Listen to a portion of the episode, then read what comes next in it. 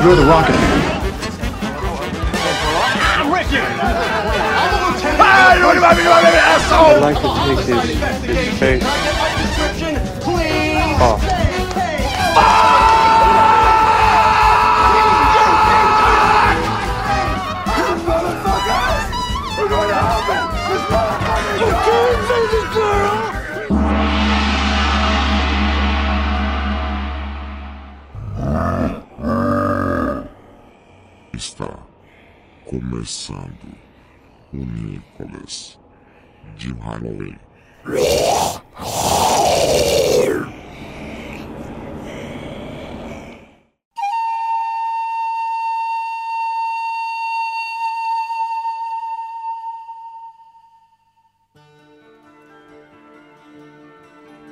Olá, está começando agora a investigação aleatória e recorrente sobre a carreira do astro internacional. Ele mesmo. Esse que você sabe quem é, porque você viu aí o nome dele. Você assinou esse feed por causa disso, que é ele. E Nicolas Cage. Eu sou Roberto Rudinei. Estou aqui, ó, com essa missão de roxar esse programa. Porque é isso que o jovem faz hoje em dia-. O jovem só quer saber de uma coisa: roxar podcast. Mas eu vou falar com uma pessoa jovem, uma pessoa. O juventude lá em cima, que é Pedro PJ Brandão. Olá, Pedro PJ Brandão, tudo bem? Acho que de todas as pessoas que estão aqui, inclusive a menos jovem sou eu. Tamo aí, né? Porque até pouco tempo atrás vocês não estavam ouvindo, ou talvez estejam, caso o Rude esteja de bom humor, mas estávamos cantando sobre CPM 22. Que é uma banda jovem. A banda mais jovem do Brasil. A banda jovem, o Badawi tá com 75 anos. o show que eu fui do CPM 22 ano passado, ele estava de cadeira de roda, por causa da idade avançada. No entanto, foi muito jovem, porque jovem é uma questão de espírito e questão de estar com as contas pagas e não precisar do SUS. É exatamente isso que eu ia falar. A idade para o jovem é relevante, porque jovem é um estado de espírito, é um estado interior do ser. E uma pessoa que não tem um espírito jovem, apesar de que isso está mudando, que eu fiquei sabendo que essa pessoa está curtindo juventudes, é o João Paulo. JP, tudo bem, JP? Como anda essa juventude? Conversa essa, pai. O J de JP é de jovem hoje. Jovem Paulo. Jovem Paulo. Eu falei aqui antes que o CPM22 era a banda mais jovem do Brasil, mas na verdade tenho que me corrigir. Porque a banda mais jovem do Brasil, que é a jovem há mais tempo, é a Cachorro Grande. Tá aí sendo jovem há muito tempo, velho. Muito tempo sendo jovem. Cachorro grande é jovem antes do jovem virar moda, cara. Exatamente. Cachorro grande é jovem desde o tempo que o jovem no Brasil não é levado a sério, tá ligado? Caralho, como a gente tá indo longe, velho. Eu vou voltar, ó, eu vou voltar pra apresen- reapresentar um convidado, que é mais uma convidada que está voltando. Ela que hoje é uma podcaster, cara, profissional. É, tá doido, essa mulher é demais. Não é não? Que é a Jéssica Reinaldo. Reinaldo? Reinaldo, né, Jéssica? É isso mesmo. Tu sabe o sobrenome da convidada? Puta que pariu. Caralho, não Cancela, cancela. porra. Oi, Jéssica. Olá. Se apresenta aí, Jéssica. Pelo amor de Deus, que o Rude, o Rude agora Então, gente, cancelou o Rude. realmente Jéssica Reinaldo. Ao contrário desses jovens, eu não gosto do CPM 22. Mas Um aí- absurdo. também não sou tão jovem assim. Mas vamos lá, né? Falar sobre esse grande ídolo jovem, que é o Nicolas Cage. Aí, aí é, aí é. Aí é. A juventude só fala dele. Nicolas Cage é o símbolo da juventude no século XXI. E pra provar isso, a gente vai trazer um Cage Fact. Provando a ju- juventude do Nicolas Cage, que quem ficou com essa missão hoje foi o João Paulo, o JP. Jovem Paulo. Jovem Paulo. Jovem Paulo parece um, um derivado do Jovem Marx, tá ligado? JP, pra quem não sabe, é Jovem Pueril. E eu sou o Pedro Jovem. Então o PJ é puro jovem. Puro jovem. Caralho, que retado. Tá foda, bicho. Tá horrível. Pelo amor de Deus. Jovem. Você Acabou. parece muito nome de perfume, tá ligado? Da Boticário, focado no público de 15 a 25 anos. Focado no público do K-pop. Garoto propaganda seria o Dinho Ouro Preto. Pô, meu, perfume do caralho, meu. Ai, que perfume do, ca- do caralho, O que que meu. tá acontecendo, pelo amor de Deus? A gente fala mais sobre isso no nosso podcast Dinho. Que, que é sobre o Dinho Ouro Preto e o Dinho do Mamonas Assassinos. Jesus Cristo. Tô morrendo. Que inferno. Passando mal. Alguém manda uma ambulância pro Rude, pelo amor de Deus. Vai matar o jovem. Se abana aí, velho. Vai, JP, vai. Pronto, passou. Bora? Por favor, bora. Então, o Nicolas Cage, como, como aqui falado, ele realmente é jovem. Ele, tem, ele é jovem há mais de 50 anos, né? E como um bom jovem, ele sempre tá se metendo e saindo de relacionamento. E como também um bom jovem, ele voltou com a ex. Que é, ele voltou a namorar a, a Lisa Mary Presley, que ele namorou 17 anos atrás. Uou, para. Tipo, mês passado tem essa notícia. Nicolas Cage, 55 anos, está retomando a relação de 17 anos atrás com Lisa Mary Presley, 51. Filha de Elvis Presley, como já, come- já, como já comentado aqui em outro, outro, outra ocasião. Ele, ele tá tão jovem que ele tá querendo reviver o Nicolas Cage de 2002, né? Que é o Nicolas Cage que tava saindo do seu ápice. O Nicolas Cage tava em, em pleno processo de decadência. Hoje ele já parou, né? Já tá lá no fundo do poço. Mas ele tava ali no- na luta ainda, né? E basicamente é isso. Hoje, hoje eu fiz o papel de Rude com o Cage Fact ruim. Não, eu gostei desse Cage Fact, pô. Linkou bem com a linha editorial desse programa, que é a linha jovem. O que você estava fazendo 17 anos atrás? Eu estava é, com 12 anos. Eu estava jogando Beyblades. Eu estava com 9 anos, eu estava jogando Beyblades. Eu estava com, eu não sei fazer conta, 4 anos, sei lá, e estava olhando as pessoas jogarem Beyblade, porque eu pulei a fase da Beyblade, eu não tinha minha Beyblade. Tu não tava com 4 anos não, viu, Rudimento? Caramba, você tava com 4 anos, Rude? Eu não sei, eu não fiz a conta, Jéssica. ano tu nasceu, caralho? 95. Ó, 7 anos, ju- juventude. Meu Deus do céu. Tava comendo Beyblade. Eu acho, acho legal. Eu estava jogando Beyblade, ao JB, eu estava jogando Beyblade. Já o Rudy, eu estava vendo as pessoas jogarem Beyblade. A Jéssica, eu estava usando drogas. Não. Ainda não. Não, eu tava com 9 Ei, ó, anos. mas eu fiquei decepcionado porque a gente perdeu de ter um de férias com o ex com o Nicolas Cage, cara. Foi, viu? Imagina, tá lá Lisa Mary Presley na praia, aí saiu o Nicolas Cage do mar, feito uma Bond Girl. Meu Jesus. Cena linda, a gente perdeu de ter é, esse deleite aos olhos. é, eu tô pensando no CPM 22, desculpa. Mas é isso, gente, ó. Cage Fact jovem pra agradar a juventude, público jovem de todo esse Brasil. E a gente volta já já para falar de um filme.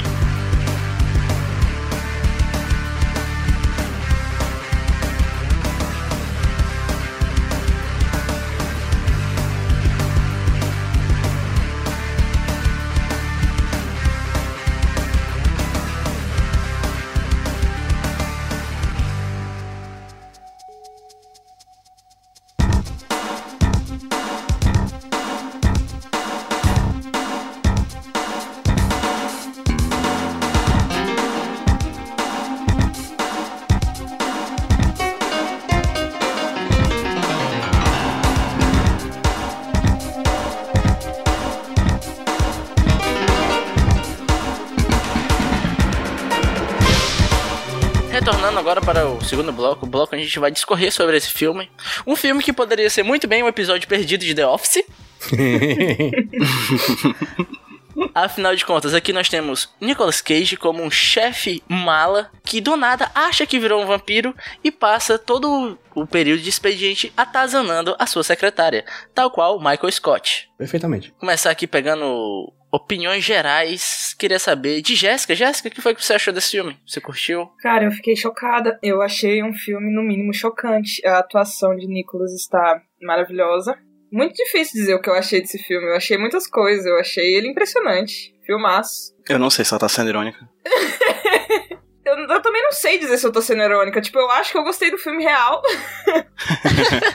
não sei, tipo, é, o Nicholas, ele realmente está chocante. Eu não tenho uma opinião formada, tipo, se eu gostei ou não. Tipo, é, queria bater na cara dele. É um mix de sentimentos esse filme, Eu basicamente, tô né? confusa. É, foi um filme que. me- Tá, é, é isso. Foi um filme que me deixou confusa. Exatamente, eu acho que eu compartilho dessa confusão contigo, mas vou deixar agora o PJ falar um pouquinho, tá? Vai, PJ. Tá, eu vou dar a minha opinião geral do filme e a minha opinião é que eu gostei do filme. Ponto. E é um gostei muito lamacento. Pode ser que no decorrer da conversa de hoje eu ache coisas que eu não gostei nele aqui, super de boas. Mas mais do que a minha opinião, eu vou trazer a opinião de um rapaz que é muito mais relevante, talvez, do que a Hum. nossa opinião. Vou dizer. Em 2018, em uma entrevista para a revista GQ, GQ, Nicolas Cage falou que esse é o filme favorito da carreira dele. É o filme que ele mais gostou de fazer. Imagino. E eu consigo real entender o porquê que ele gostou desse filme. Porque o Nicolas Cage, ele é um cara, se você pegar a entrevista dele, ele é muito ligado ao cinema alemão, ao expressionismo alemão.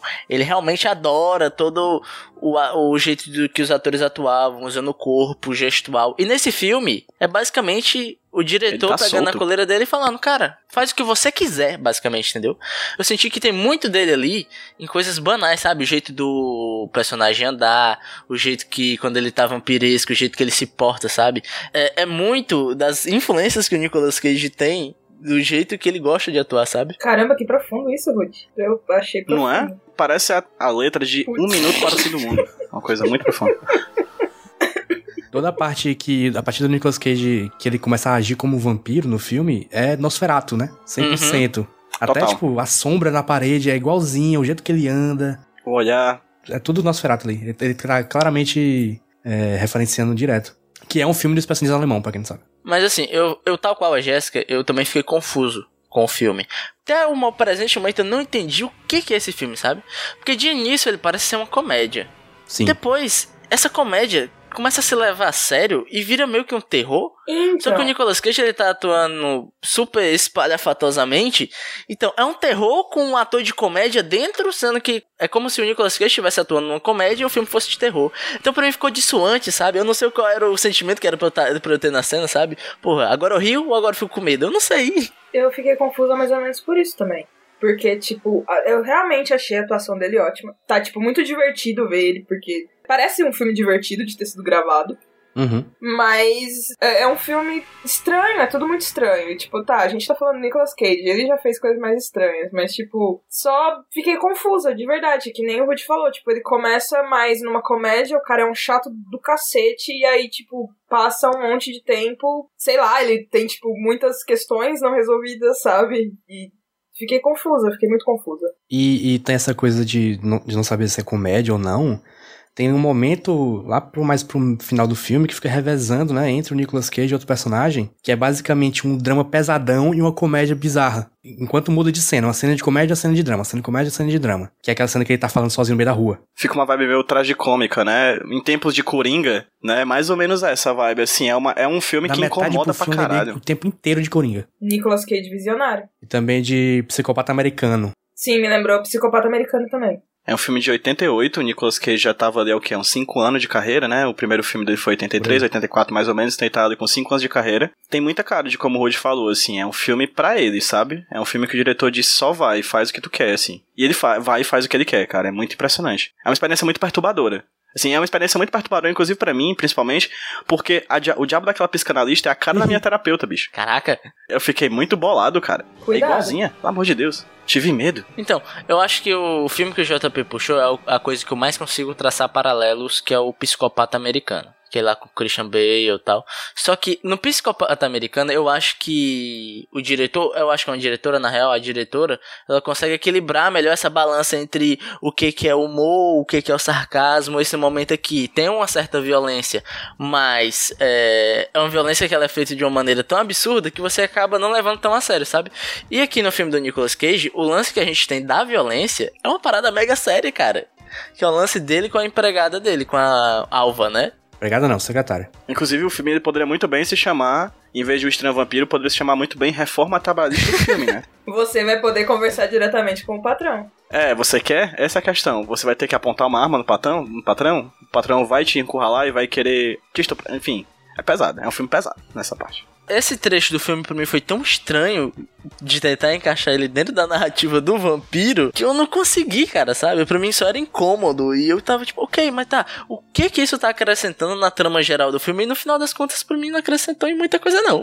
Eu acho que dá pra perceber bem que ele é um cara completamente perturbado em tudo, né? No trabalho, Uhum. com os relacionamentos, etc, etc. Então, tipo, eu acho que foi só pra acrescentar mesmo, tipo, mais uma camada de doideira na cabeça dele. Ele comete tudo aquilo contra a Alva porque ele tomou ela pra Cristo, porque as outras ele não, não trata daquele, daquele jeito. Nem, tipo, a galera que ele trabalha chefia, sabe? Só a Alva. Então, eu, eu acho que tem muito, tipo, só de mostrar assim, olha, esse cara aqui, ele é maluco mesmo, ele é muito Pinel. Tem uma coisa que eu não sei se foi interpretação minha ou se foi de propósito, que todo, todas as mulheres que ele maltrata não são brancas. Não sei se vocês perceberam isso. Na real, o filme, ele é muito bom na pluralidade do casting, assim. Tem muitos personagens negros, muitos personagens latinos e muitos personagens asiáticos, assim. Basicamente, o personagem branco do filme é ele. Ele funciona como esse personagem do cara branco, rico, explorador, basicamente. E todos os personagens no entorno são negros ou latinos ou asiáticos até. Sei lá, eu acho que é mais uma, crítica ao, ao próprio tipo de personagem, né? Que ele é um cara branco no meio de, no Uhum. meio de, de gente de cor que tá, tipo, abusando de todo mundo e foda-se, ele não se importa com ninguém. Uhum. E não é punido por isso, né? Assim, é, né? Mas enfim. Tem uma coisa que eu acho interessante no filme rapidinho, só tem uma atriz chamada Maria Conchita. Ah, eu queria só que os nossos ouvintes soubessem bom. disso. Mais ainda, pra mim, o, o nome mais interessante é o do roteirista, que é o Joseph Minion. Joseph Minion. Olha só. Joseph Minion. Anotei também. Olha Ou aí, seja, o roteiro cheio de tá ok, né? apertou Cravou 17 ano 17. passado, esse filho da mãe. Arrombado. Mas é, outra coisa que eu queria até deixar, acrescentar um tópico aqui é o jeito como as mulheres são representadas nesse filme. Porque basicamente é um filme onde um homem, como a gente falou, um homem branco, em uma situação de poder, abusa de mulheres, né? No grosso dele é isso. Obviamente que eu senti que esse cara, essa figura de poder que ele é ridicularizado o tempo todo, até pelo final do filme, o jeito que ele acaba, numa morte besta, né? Você tem essa figura sendo achincalhada durante todo o filme. O que vocês acharam disso? Hum, eu não sei se achincalhou não, hein? Por quê? Não sei. É tipo, eu, eu, eu tô comparando de novo com o psicopata americano na minha cabeça. No psicopata americano, toda a parte do, do humor é usada muito bem como sarcasmo. Tudo ali é pra frescar da cara daquele cara. Eu não sei se nesse filme é do mesmo jeito. Só comentando, eu tava lendo uma, uma review no IMDB e teve gente que não levou em consideração que é, tipo, uma zoada no cara, sabe? Teve gente que levou ele meio que como herói, que ele perdeu a cabeça porque uma mulher muito das maldosas sugou tudo dele como uma metáfora da vampira em si, sabe? E por isso ele ficou do jeito que ficou. Nossa, puta papinho em céu, né? É, quando eu fui ver, eu, tipo, fiquei, velho, não sei, sabe? Tipo, porque pra mim, por aquele final, por toda a doideira que causou na cabeça dele, o cara tava completamente desequilibrado desde o começo. Tipo, não foi. Não, não, não sei se eu consideraria uma crítica, mas também não consideraria uma. Tipo, tô louvando aqui esse personagem, sabe? Sim. Nossa, esse personagem é tudo menos louvável, assim. Eu acho ele. Ele é um monstro. Eu acho ele ridicularizado, não? Ele é um monstro. Ele é um, ele é um vampiro de verdade, assim, né? Ele é um cara que ele suga a energia das pessoas ao redor, assim. E na figura dele, como é essa figura desse, desse chefe super abusivo, né? Que chega na Alva e fala: é muito ruim quando empregado e empregador tem problemas entre si, Alva. Tipo. Cara do Partido Novo, né? Esse discurso, mas enfim. é, eu sinto muito essa cara do, do cara que ele tá lá pra sugar a energia dos outros. É o chefe que todo mundo já teve na vida, assim. Aquele cara que, que você chega em casa menos cansado pelas 8 horas de trabalho do que pelos gritos que você ouviu do seu patrão, assim. A única forma de imaginar essa pessoa como herói é realmente flertando com o nazifascismo e eu queria que isso fosse uma É, piada, mas não é. Porque não dá, cara. Somente sendo uma pessoa muito de, péssima, assim, pra poder ver esse cara com algum tipo de, de, de carinho, assim. Só alguém que se realmente se coloca no lugar dele. Passou por alguma si- situação semelhante, também concordo. Mas não sei se chega a ser também uma crítica, sabe? Tipo, a esse tipo de personagem. Tipo, Pois não é. sei se consegue passar essa mensagem exatamente. Eu vejo, eu vejo um- uma descrição de uma história, não uma crítica. E é curioso, né? Porque assim, enquanto ele tá vampiresco, que é, seria a, fi- a figura é, monstruosa do filme, é meio galhofa, né? Sabe? Ele Sim. vai comprar dentadura, aí o cara oferece uma mega dentadura, ele, não, um negócio mais barato, dá aquelas dentadurinhas de criança, tá ligado? de então, plástico. você acaba dando, tendo esse sentimento mais jocoso. Mas, quando ele tá na figura de chefe, que é uma figura comum, é aí que ele se torna um ser amedrontador, no caso, né? Com certeza. Porque ele tá cheirado demais. Assim, se você for procurar no Telegram, no WhatsApp, no Twitter, por GIFs do Nicolas Cage, eu diria que 50% dos GIFs que você vai achar é desse filme. Se você acha muitos GIFs desse filme, porque são GIFs de, de, de caras que ele faz, assim, o puro suco da Sim. insanidade, assim. Inclusive, queria só pontuar aqui, nunca soube o que queria, mas agora sempre vou querer imagens do Nicolas Cage passando por terapia no filme. Porque é muito essencial que ele precisa de terapia, entendeu? Os personagens deles precisam de terapia. E aí, quando ele tem no. Eu, eu vi isso, vi a cena de terapia dele e eu disse, cara, tá aí uma coisa que eu nunca imaginei, mas que eu sempre quis sem saber. Foram ótimas, ótimas cenas dele com a terapeuta dele. Inclusive, o meme mais famoso do Nicolas Cage, que é aquele What You Say, né? Que é a carinha do Nicolas Cage com ele arreg- arregalado, vem desse filme, né? Mas e é uma cara engraçada pra uma cena assustadora. Exato. É aquela hora que ele faz um discurso, né, pra Alva ou não? Que ele fala por que, que ele Isso. humilha ela, né? Isso, porque ela é a mais baixa da, da empresa. Ela é a última que tinha acabado de chegar, a mais nova, e ele não ia mandar ninguém mais fazer esse trabalho porque ela realmente é uma pessoa baixa, não sei o que. Nossa, é horrível, cara. Olha, eu devo dizer que eu tô realmente surpreso. A gente tá analisando o estudo de personagem desse filme, que eu não pensei que a gente ia bater nessa tecla. Pô, mas esse filme é um estudo de personagem. É- Esse filme inteiro é um estudo de personagem. É exato. Só tem isso, não tem outra coisa. É, ele pega o personagem e estica a baladeira assim pra arregaçar mesmo, assim. O que aconteceria se um cara, no padrão do- de vida do Nicolas Cage, trabalhando da forma como o Nicolas Cage trabalha naquele filme, seria se um dia ele acordasse e pensasse que era um vampiro. Ponto. Sabe? Até o momento em que ele come uma barata viva. Foi um Cage Fact que a gente trouxe há um- algum tempo atrás. Aquela barata realmente estava viva quando ele comeu. Porque eu pensava que ia ser uma cena muito mais demorada. E a cena da barata é muito boa, porque você vê que ele, ele coloca a barata na boca e ele começa a dar uns pulinhos assim, tipo, caralho, o que, é que eu tô fazendo, sabe? Ele dá uma Uhum. engulhada, assim. A única vez que o Nicolas Cage repensou uma, uma atitude. E foi ideia dele, cara. Eu acho que existem mais ou menos uns cinco Nicolas Cages que habitam, tipo, o mesmo, o mesmo ser. E aí, às vezes, ele faz isso, e aí ele repensa, sabe? O que, que eu tô fazendo aqui? Fragmentícolas. Eu ia falar, eu ia falar exatamente isso. É M. Night Shyamalan Nicholas, tá ligado?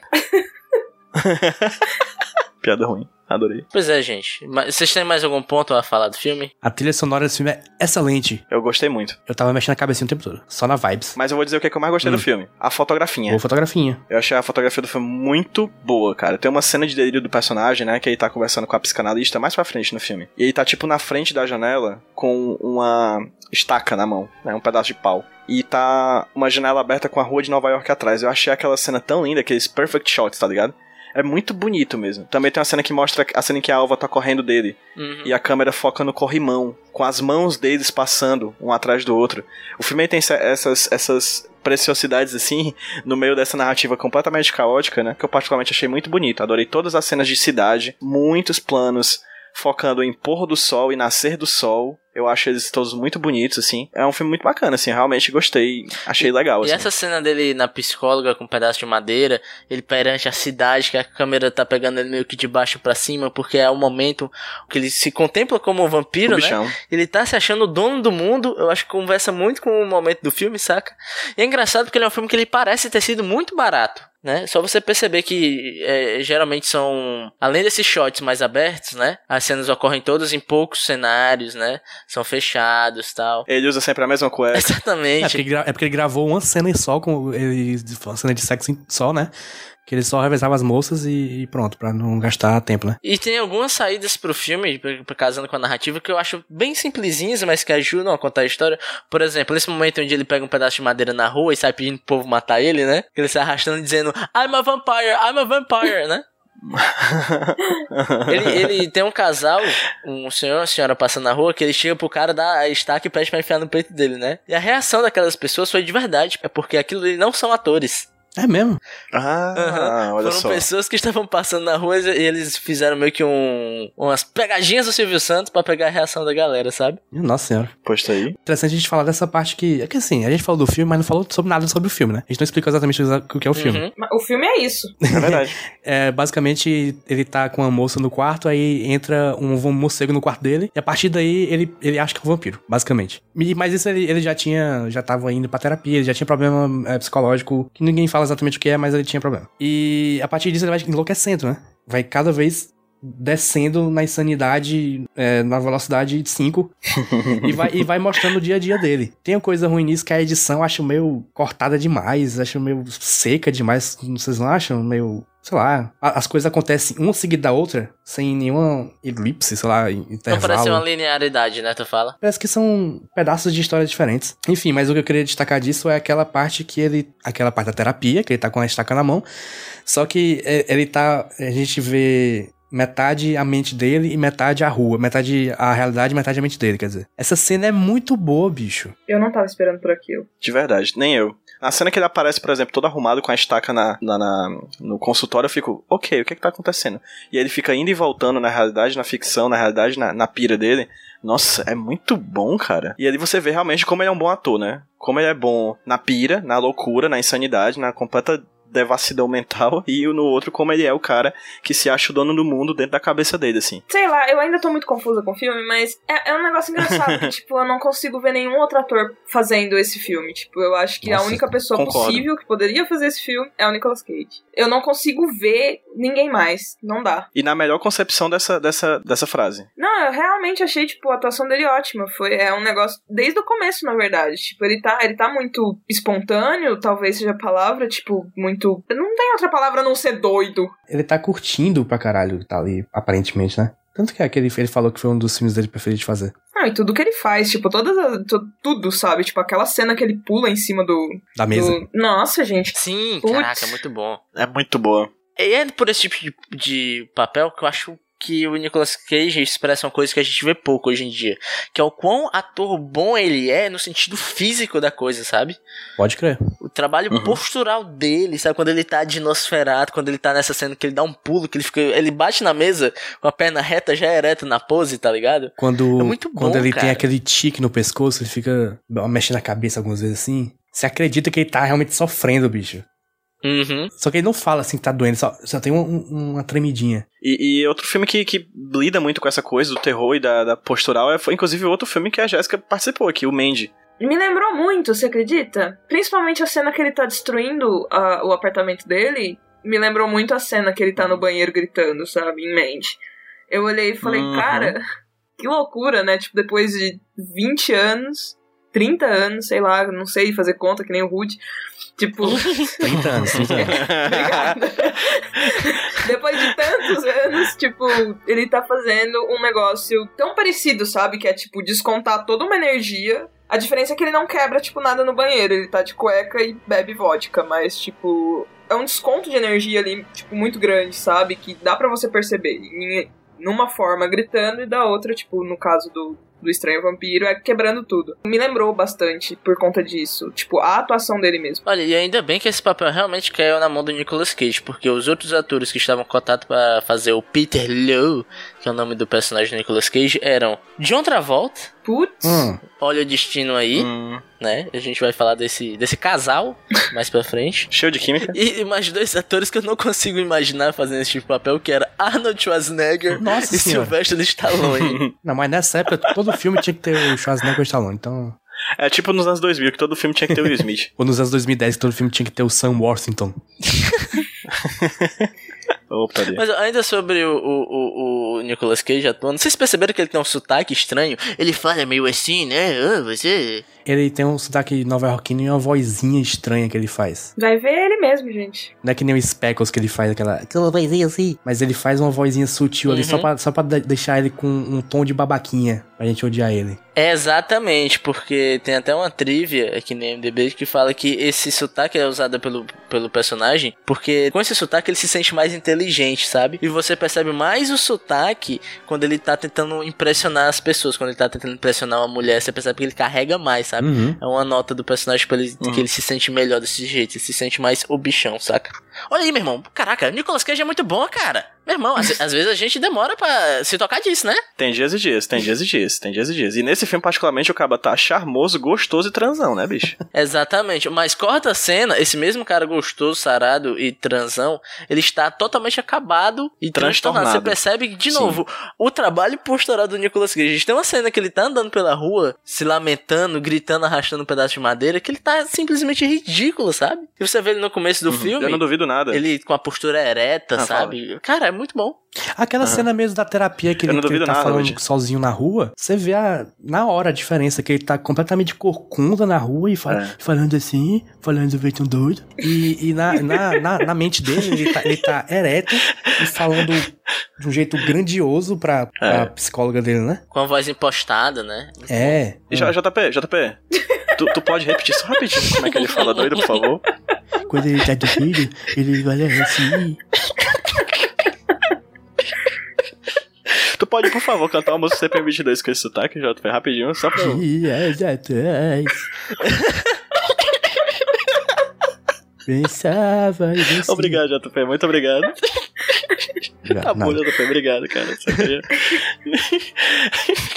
Só queria dizer uma coisa, eu acho que quando o Nicolas Cage hoje vai participar da seleção de algum filme Certeza que ele tá lá. Olá, senhor Nicolas Cage, poderia, por favor, mandar seu currículo pra nossa equipe de RH? Certeza que ele manda esse filme, bicho, porque é o currículo dele, tá ligado? Ali, em 88 ele fez o filme que ele diz, ó, isso aqui é tudo que eu sei fazer. E tá lá.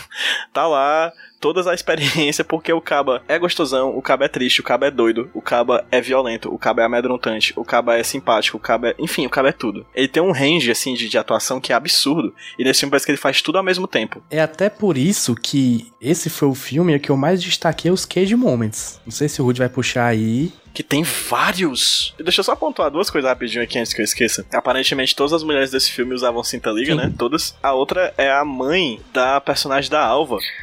A Alva não tem 10 minutos de paz, velho. Bicho, ela dizendo: Mãe, eu tô sendo abusada pelo meu chefe. A mãe: Você precisa desse emprego? Você não pode perder esse emprego? Todo mundo deu chefe. Você não é diferente de. Um baita papo millennial, assim, sabe? Pra cima da filha. Você não é especial, minha filha. Aí ela vai, acontece o que acontece. Nossa, que mãe tóxica, bicho. Millennial? Millennial. Que não aceita o emprego, que não sei o que. Ah, não vou mudar o mundo, não sei o que. E a mãe: Não, tem que seguir sim, tem que seguir essa carreira, tem que seguir não sei o que. Pelo amor de Deus, velho, que horrível. Mãe tóxica.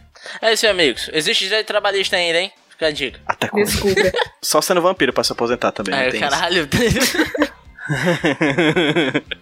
Gente, vocês têm mais alguma coisa a apontar que eu já queria pular para Cage Moments, porque eu acho que a gente vai passar um bom momento aqui, hein? Pule, pule, bora. Cage Moments, os momentos mais queijantes desse filme, e é basicamente o filme todo, né? Vamos voltar a falar do filme. Jéssica, você separou algum Cage Moment? Algo que lhe saltou os olhos? Tem um momento que, tipo, lógico, o filme inteiro, como vocês disseram, são cage moments, mas tem um momento exatamente que eu olhei assim e falei, não, não, não. Que foi quando ele tá, tipo, em frente ao espelho, ele se olha no espelho e ele Uhum. toca o espelho Hum. e parece que ele queima e ele tira e ele tira a mão. E cara, eu olhei e falei, não.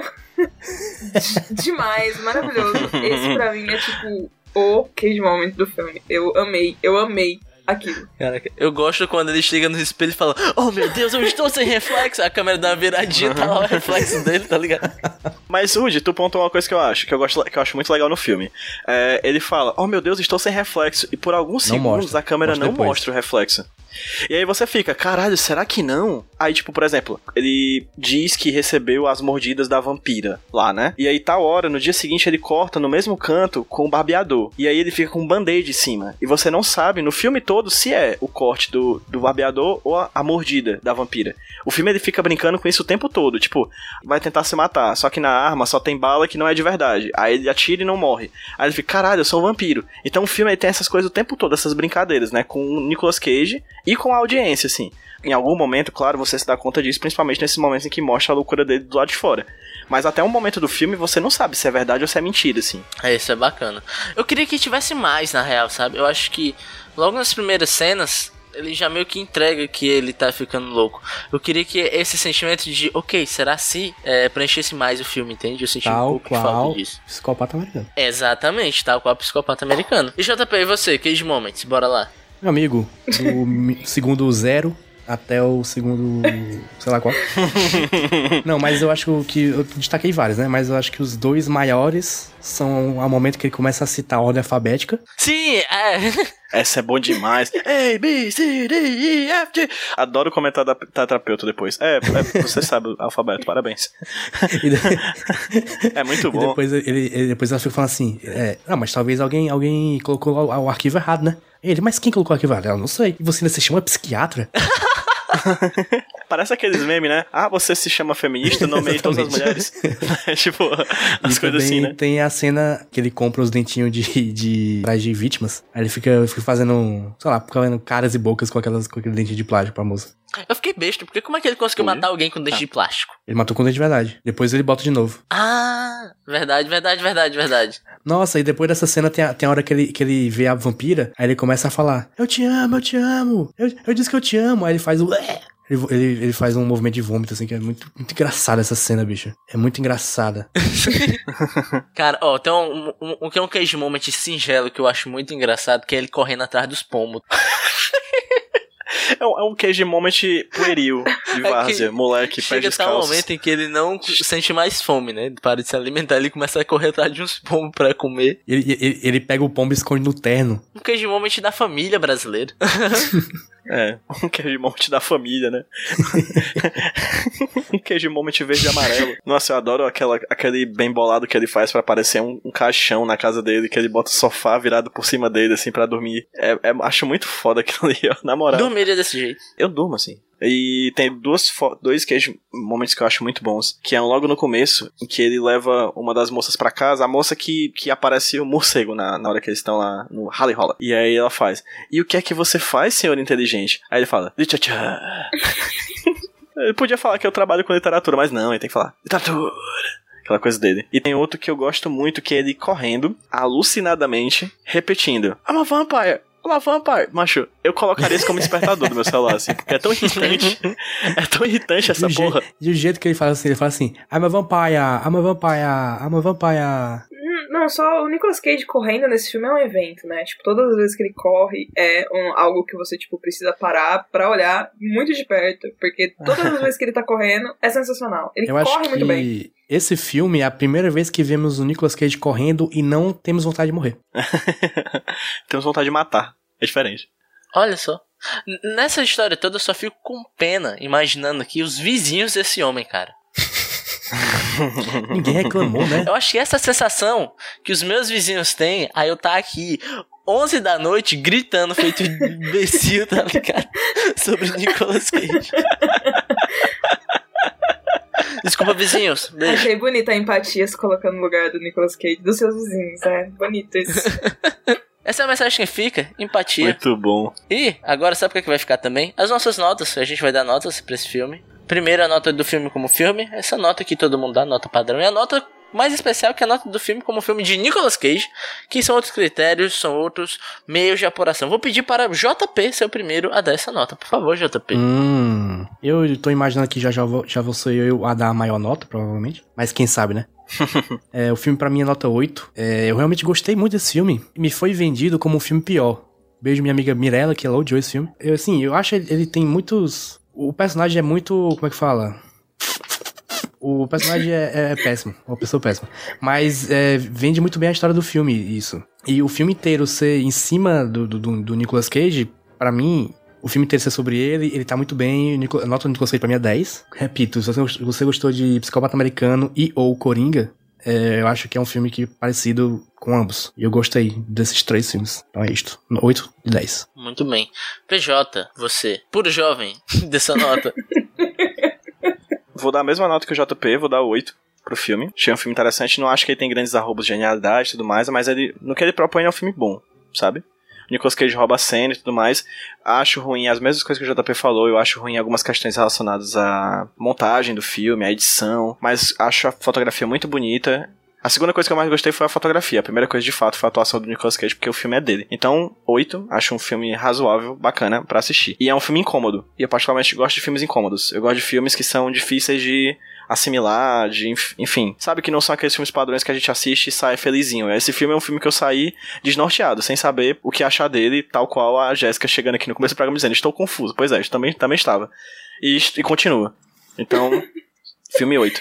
Nicolas Cage não tem como, cara, é 10. Eu acho que é o filme que ele fez o currículo vitae dele, até hoje ele utiliza isso como referência, diz, ó, isso aqui é o que eu posso fazer, e até hoje é o que, que ele utiliza. Eu acho que tem uma dimensão do filme que eu acho muito boa, que eu até gostaria talvez de reassistir depois, que é a dimensão do filme como o personagem ele é um cara muito misógino, assim, no final das contas, né? Ele se mostra um cara que odeia mulheres, assim. O final do Demais, filme, aquela cena em que ele tá no quarto completamente destruído, com um pedaço de estaca, e ele tá fingindo que tá com uma menina na cabeça dele. E aí ele expulsa ela, chamando ela de porca, e segurando a estaca como se fosse o pau dele, assim. Bicho, aquilo ali pra mim é o resumo do filme, assim. É um cara extremamente misógino que odeia até as Sim. figuras femininas perfeitas que ele tem na cabeça dele, sabe? Eu acho esse um filme, Verdade, acho que isso no verdade. filme acho que é a, a grande potência dele. Eu acho que eu pretendo assistir rea- a- posteriormente, pode ser que até, que a minha nota cresça. Mas como filme 8 e como filme do Nicolas Cage é o palco pra ele brilhar. Um dezão aí bem seguro. Massa. Eu vou dar logo minha nota aqui. Diferente dos meus amigos, vou dar nota 7 pro filme, porque ele tem arroubos de um bom filme, principalmente centrado na figura do Nicolas Cage, que realmente é quem carrega o filme nas costas. E isso aqui, mais uma vez, pra mim o que me pegou muito e que não me deixou curtir tanta experiência foi entender a vibe do filme, que eu acho que ele tem. É muito conflitante todas as propostas que ele tenta ter. Ele tenta ser um filme sarcástico, ele tenta ser um filme de terror, ele tenta ser um filme de comédia, e no final, da, da- e no final das contas, essas, esses três polos em um mesmo filme não conseguem se conectar direito. Então tem cenas em que eu me senti meio perdido na sensação que estavam tentando me passar, entende? É, ok, essa cena, ela é engraçada, mas você tá tratando ela como uma cena de terror e não tá encaixando. Vai, em vários momentos eu fiquei desse jeito. Mas, para mim, o que segura é o Nicolas Cage, que realmente ele tá solto, tá empenhado no papel. E também tem toda essa camada a mais de, do jeito como ele trata as mulheres, do jeito que ele usa as mulheres, né? Até pra satisfazer um próprio ego dele. É um comportamento errado. O filme deixa claro que isso é errado. E se você, em algum momento, olhar e concordar, então, temos alguns problemas a serem tra tratados, né? Pelo menos na minha opinião. Então é isso. É um filme nota 7. Pro Nicolas Cage não tem outra nota. Tem que ser 10. Porque assim, a pessoa come, come uma barata, meu irmão. Leonardo DiCaprio comeu fígado e ganhou um Oscar, brother. Leonardo DiCaprio que lute. Exato. Então isso pra mim é 10. Jéssica, agora você. O PJ e o JP eles venderam tão bem o filme que eu ia dar 7, mas agora eu vou dar 8. Foi um discurso muito bonito. E o Nicolas, assim, ai, eu acho que eu- se eu pudesse eu dava 12, né? De- Você pode Não, você pode. Então bota 15 pra arredondar. E... e é essa minha nota como filme de Nicolas e como filme normal, tipo assim, 8. Mas nota Nicolas é 15. Estamos alinhados aí, gostei. Mas JP, e agora? A nossa média. Média do filme ficou 7.7. Acho que podia Boa. ser maior, mas o Rudinei, como sempre, nos traz para baixo. Tem lã que destruiu o nosso sonho. Eu sou o que você pode chamar de neoliberalismo na América Latina. Ou na América do Sul. Caralho. ok. Caralho, que, Ok. que horror. Que péssima, que péssima experiência, Ok, hein? então. Nossa senhora. Alguém queima o Rudinei? que horror. 7.7 filme e Nicolas Cage 11.2, o que faz desse filme a maior nota de Nicolas Cage nesse, nesse, Caraca! nesse podcast, vencendo Ei. por ponto 1 o Vidente, que ele tinha 11.1. Caralho, viu? Foi além. E o que, o nada, que faz com que esse filme tenha a maior média no geral entre média de nota e média de Nicolas Cage, fica 9,5. Meu Deus do céu, cara. Caralho, ultrapassou o, o Arizona Nunca Mais, foi? Que era, acho que era maior que tinha. Era Aranha era 9.4. Porra, foda, hein? Ou seja, esse é o melhor filme já visto nesse, nesse programa. Pra superar agora, só se fizer um estranho vampiro no estranho vampiro verso, tá ligado? Aí junta o Nicolas Cage com o pessoal do What to Do in the Shadows, com Taika Waititi, tá ligado? A série do Hot do The Shadows fez isso, devia ter o Nicolas Cage lá. Caralho, eu tô imaginando demais, doido. Vai ser incrível, incrível, incrível. Sabe o que vai ser incrível também, meu irmão? Pular o bloco. Próximo bloco.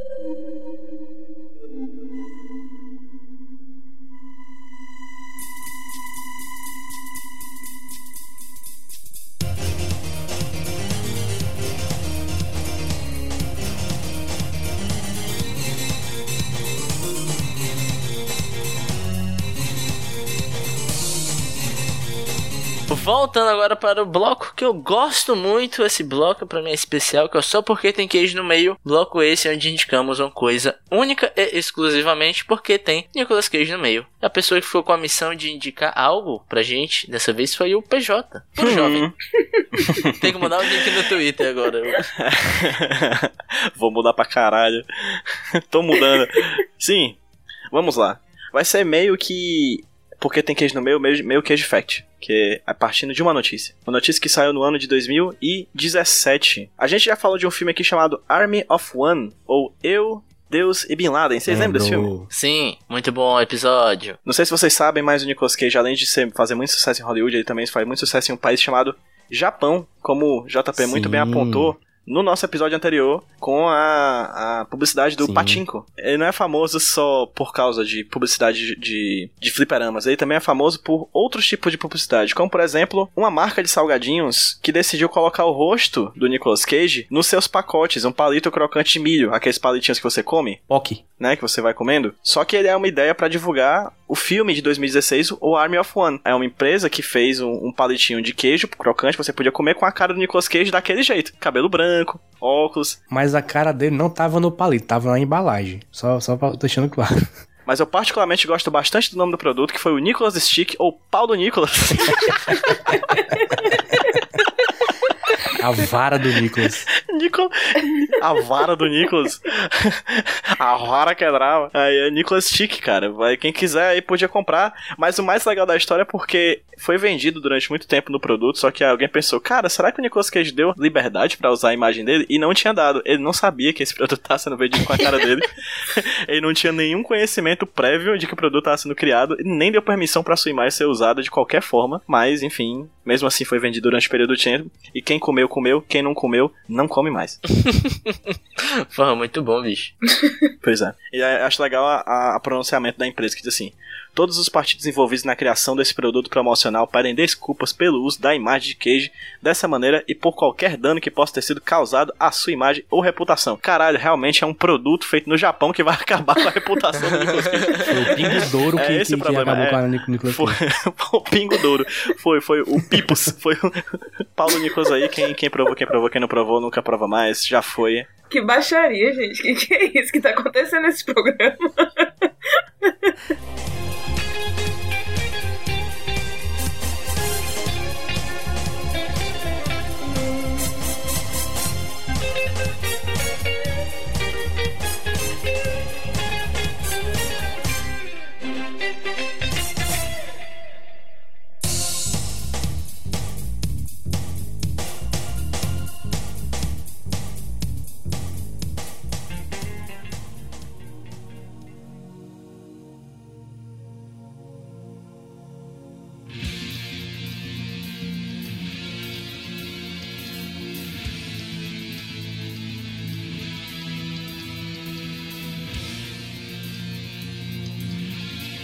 Voltando agora para a reta final desse programa, onde nós vamos fazer jabás, jabazinhos e o sorteio, mas antes disso tudo, eu vou tentar fazer uma coisa nova, Que uma coisa isso? para fomentar a podosfera cearense, gente que produz coisas aqui. Eu vou estrear um momento novo que é o Indíncolas. Ridículas. O momento esse onde um de nós três aqui, essas pessoas que comandam esse podcast, iremos indicar e apresentar um podcast novo aqui de pessoas que produzem conteúdo podcastal no Ceará. E o episódio que eu vou indicar hoje é o episódio número 9, O Silêncio da Anitta sobre o Pink Money é ensurdecedor. episódio esse do podcast O Orgulho Contra-Ataca. podcast lá do Jornal Povo, liderado pela Alice, colega nossa, e pelo Fernandinho. Fernandinho, que é a pessoa que tem mais voz de radialista do podcast nacional, tá ligado? Eu adoro a dicção desse homem. Pois é, eu queria indicar esse episódio porque, primeiro, Anitta, né? Anitta é uma pessoa que a gente tem que escutar falar. E Pink Money é um lance que, quando eu escutei a primeira vez, eu não entendi. Eu pensei, ah, ok, estão ganhando dinheiro e falando de certas coisas e parece ser ok. E nesse episódio eles vão explicar bem o porquê que isso é algo a, a ser repensado e o porquê que é importante ter o posicionamento dessas divas pops que usam da comunidade LGBT como seu principal foco. E é isso. Essa é a minha indicação. Boa indicação. Ficaram interessados? Eu fiquei. Pois vão lá escutar. Eu vou. Mas, PJ, se eu- alguém quiser escutar você em outros cantos, em outros podcasts, como é que faz? escute não. Escute não. Escuta só aqui no Nichols mesmo. Eu passando vergonha. Cala a boca, você é maravilhoso. Pra quem quiser coisas. ouvir o programa que eu faço sobre quadrinhos, HQ Sem Roteiro, em todas as redes sociais, procura lá. HQ Sem Roteiro no Twitter, no Instagram e só nós mesmo. Foda-se, Facebook. E também, gente, sigam o podcast Nicolas nas redes sociais. A gente implora. Por favor, compartilha, comenta, manda aquele tweet ma- maravilhoso. Se tá assistindo tá na TV assim, tá passando o filme do Nicolas Cage na televisão, manda aquele stories, marca a gente no stories Sim, que a gente favor, gente. compartilha. É, façam com que as pessoas, por favor, conheçam o Nicolas. É um podcast que eu tenho muito orgulho de fazer. É um podcast que não tem o menor futuro. Mas ainda assim, eu amo, talvez por, por exatamente não ter futuro e, consequentemente, nenhuma expectativa. É quase a minha carreira acadêmica. Quase a minha vida amorosa. Caralho, que bad vibes. Mas, PJ, aproveita Aproveita aí que você tá falando com os ouvintes e manda um cheiro para o ouvinte que pediu cheirícolas também. O nosso ouvinte aqui, aquele do nick bizarro, o JDSS, blá, blá, blá, que a gente falou no outro programa, ele pediu um salve, um Nico salve, pra ser mais exato, para ele, o João da conta fake. A região da conta fake. Fica aqui aquele abraço, meu querido. Um beijo. Inclusive, eu fiquei muito querendo saber quem é o João de verdade. A pessoa se é tipo o João Dória que escuta a gente. a pessoa se o Dória é Nicolover. Eu ia achar muito doido. O Dória, Dória fazendo a suruba de palmole no vídeo. Nossa, eu vejo demais esse vídeo com a música triste do Naruto tocando por trás, assim. E o cara da faca com a 47. Caraca, muito bom. JP, e você? Se as pessoas quiserem lhe escutar em outros certos podcasts e lhe seguirem em redes sociais, como é que faz? Aí boa sorte, né? Porque pra escutar o podcast tem que ser convidado. Não é toda a vida. Tem lá no Melhor dos Piores, né? Que já comentei no outro episódio. É, no Iradex de vez em quando eu tô lá. E sei lá, gente. Houve o Indo Voltando 15, eu tô nesse, nesse- tô nesse podcast também. Muito bom o podcast. É, e rede social, houve o. É, segue Jumbo Paulo no Twitter. E é só isso que eu quero que você siga mesmo. Eu, você pode me encontrar lá pelo arroba Rudilone no Twitter, tá certo? É isso aí. E Jéssica, e você, Jéssica? Se as pessoas quiserem lhe seguir nas redes sociais e saberem mais do seu trabalho, como é que faz? Você que tem nome em livros? Isso é um, um achievement na vida. Olha, só me seguir por Capirogésica em qualquer rede social. Estou em todas. Eu concentro a maioria das coisas no Twitter, então é só me procurar por lá mesmo. E o. Peraí, peraí, peraí. Assista a série do Omelete sobre isso! Como é o nome, Jéssica? Jéssica, me ajuda, cara! Ai, gente.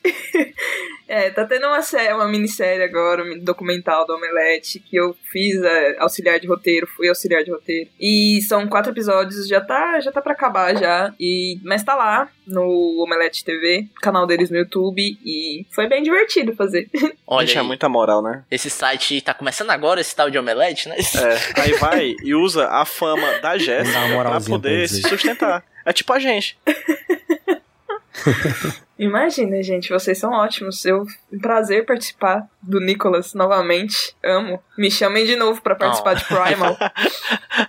A única pessoa do mundo inteiro que quer falar sobre esse filme. Eu acho que a gente não pode fazer essa desonra. Cara, se ele já saiu, eu inclusive já vou assistir. É seríssimo isso. É isto. Vou assistir agora. Se ele não saiu, eu vou assistir o trailer. De novo. De novo, vamos ficar fazendo loop no Sim. trailer, né? Mas, Jéssica, antes de você assistir Primal, ou do Primal sair, você tem uma missão. Tenho. Uma missão importante que é fazer o sorteio pra gente saber qual filme que a gente vai falar na próxima quinzena. Beleza. Posso? Enquanto a Jéssica faz o sorteio, sigam é, podcast Nicolas no Sabe Twitter todo no mundo que indicou aqui, menos a Jéssica, tipo eu, o Rudy, o Por JP. favor. Se for seguir a gente, não siga a gente, siga o podcast Nicholas. Muito mais legal. Sigam o podcast Nicolas. Vou fazer, vou fazer Só uma da Jéssica falar isso, a depois. gente já ganhou um total de 5 mil seguidores. Só dela falar isso. Galera, eu fiz o ok, sorteio. meu Deus. E aí? Adeus à Inocência, de 1984. Deus Isso a é um inocência. Tá filme? escrito aqui, gente. Racing with the Moon. Caraca! Eu vou procurar agora. Cara, é um dos primeiros filmes dele. Curioso. Boa sorte, próximo convidado. Nossa, é no comecinho da carreira. É o 1, 2, 3, 4. É o quinto filme da carreira dele. É o primeiro que ele lançou em 84. Ele é imediatamente antes de Cotton. Club. E imediatamente depois de O Savagem da Motocicleta. Legal, essas peças que vão se fechando, né? Olha só. Eu tô, eu, eu tô muito nervoso. Verdade, aqui, aqui na tabela tá. an- Anos 80 tá quase todo completo. Então vamos dar tchau para os nossos 35 ouvintes. Tchau. É isso aí, ouvintes. Tchau. Tchau. Tchau, ouvintes.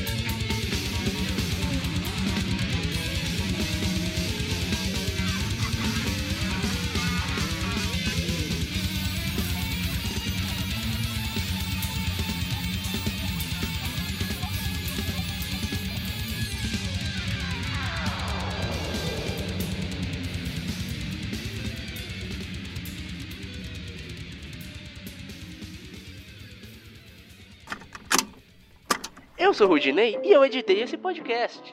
Eu sou o JP e eu sonorizei ele. Você pode ajudar o Nicolas compartilhando com seus amigos e dando 5 estrelinhas no iTunes. Ajuda a gente, por favor. Deixe o seu recado depois do bip. Tchau!